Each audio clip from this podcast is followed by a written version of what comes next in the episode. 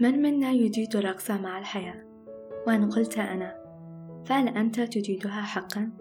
أم تدوس عليك مرارا وتكرارا؟ هل ترقص معها بسخف وسعادة؟ أم بخوف وحذر؟ هل رقصت على الحياة؟ أم الحياة رقصت عليك؟ أم رقصتما معا؟ هل أنت مرن جدا لتتراجع خطوة للخلف كلما أقبلت عليك تجنبا وطأتها القوية وتتقدم خطوات كلما بعدت عنك لتنتهز فرصك منها هل تجرأت ودست على الحياة مرة؟ وإن قلت نعم فمن أين جاءتك هذه القوة لتهزم حياتك؟ وما هو الموقف الذي تشجعت به عليها؟ لحظة كيف للإنسان أن يهزم الحياة؟ هل عندما يتحدى الظروف يصبح كما يريد؟ أم عندما لا يكترث لصفعاتها عليه؟ أعتقد بأنها الأولى لأن عدم الاكتراث لصفحات الحياة هو الموت البطيء. فنحن لا نريد للإنسان أن يكون غير مبالي لما يحدث في حياته. تحدي الظروف ظروف كثيرة تحيطنا وتمنعنا من تحقيق أحلامنا. تكثر عثراتنا مرارا وتكرارا.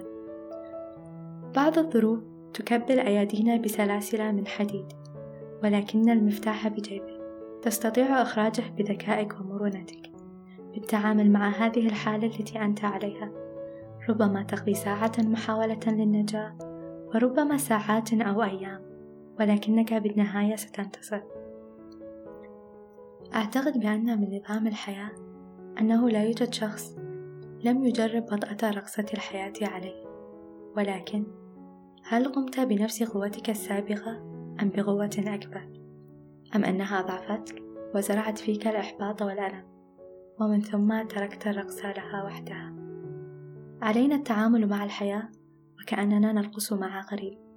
لا نثق به ولكن لا يوجد ما يثبت إدانته. حتى وإن غلبك هذا القريب تستطيع أن تنهض وتكمل طريقك. حتى تعيش يجب عليك النهوض مجددا. الحياة متغلبة بنا. لا يوجد سعادة مطلقة وأيضا لا توجد تعاسة دائمة. أحيانا تكون وطأة الحياة قوية لدرجة الهلاك. ولكن ما أن نقوم ونستشعر طعم الفرح تكون هناك لذة غريبة. تشعر بأنك تحلق عاليا. يزداد علوك مع ازدياد ألمك سابقا. عجبي من هؤلاء الأشخاص الذين دائما متقبلين ضربات الحياة لهم.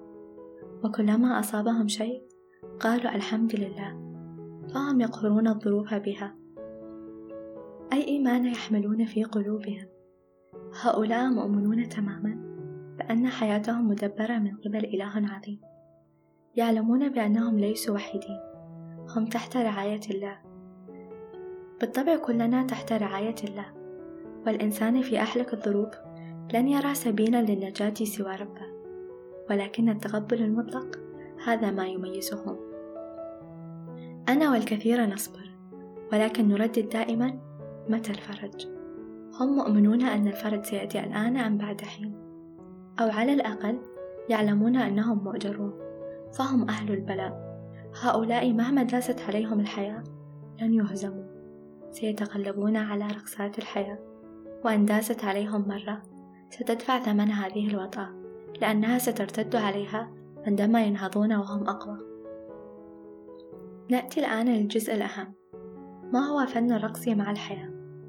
أستطيع القول بأن المرونة هي من أهم مقومات الرقص للحياة. وتقبل التغيرات المفاجئة من عقبات وصراعات. ومحاولة التخطي بالحكمة دون أن تخسر كثيرا. هناك ظروف لا نستطيع تجاوزها أو يطول المكوث بها. ولكن سوف يأتي اليوم الذي تكون جبلا يرتقي بنا. كن مرن وارقص مع حياتك كما شئت. كن أنت الفائز لأن الحياة مستمرة. لن تخسرك أنت من ستخسرها.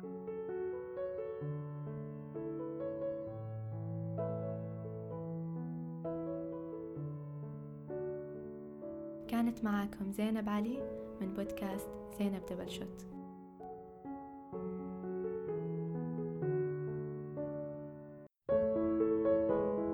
تم تسجيل البودكاست في استديوهات فاب لاب الأحساء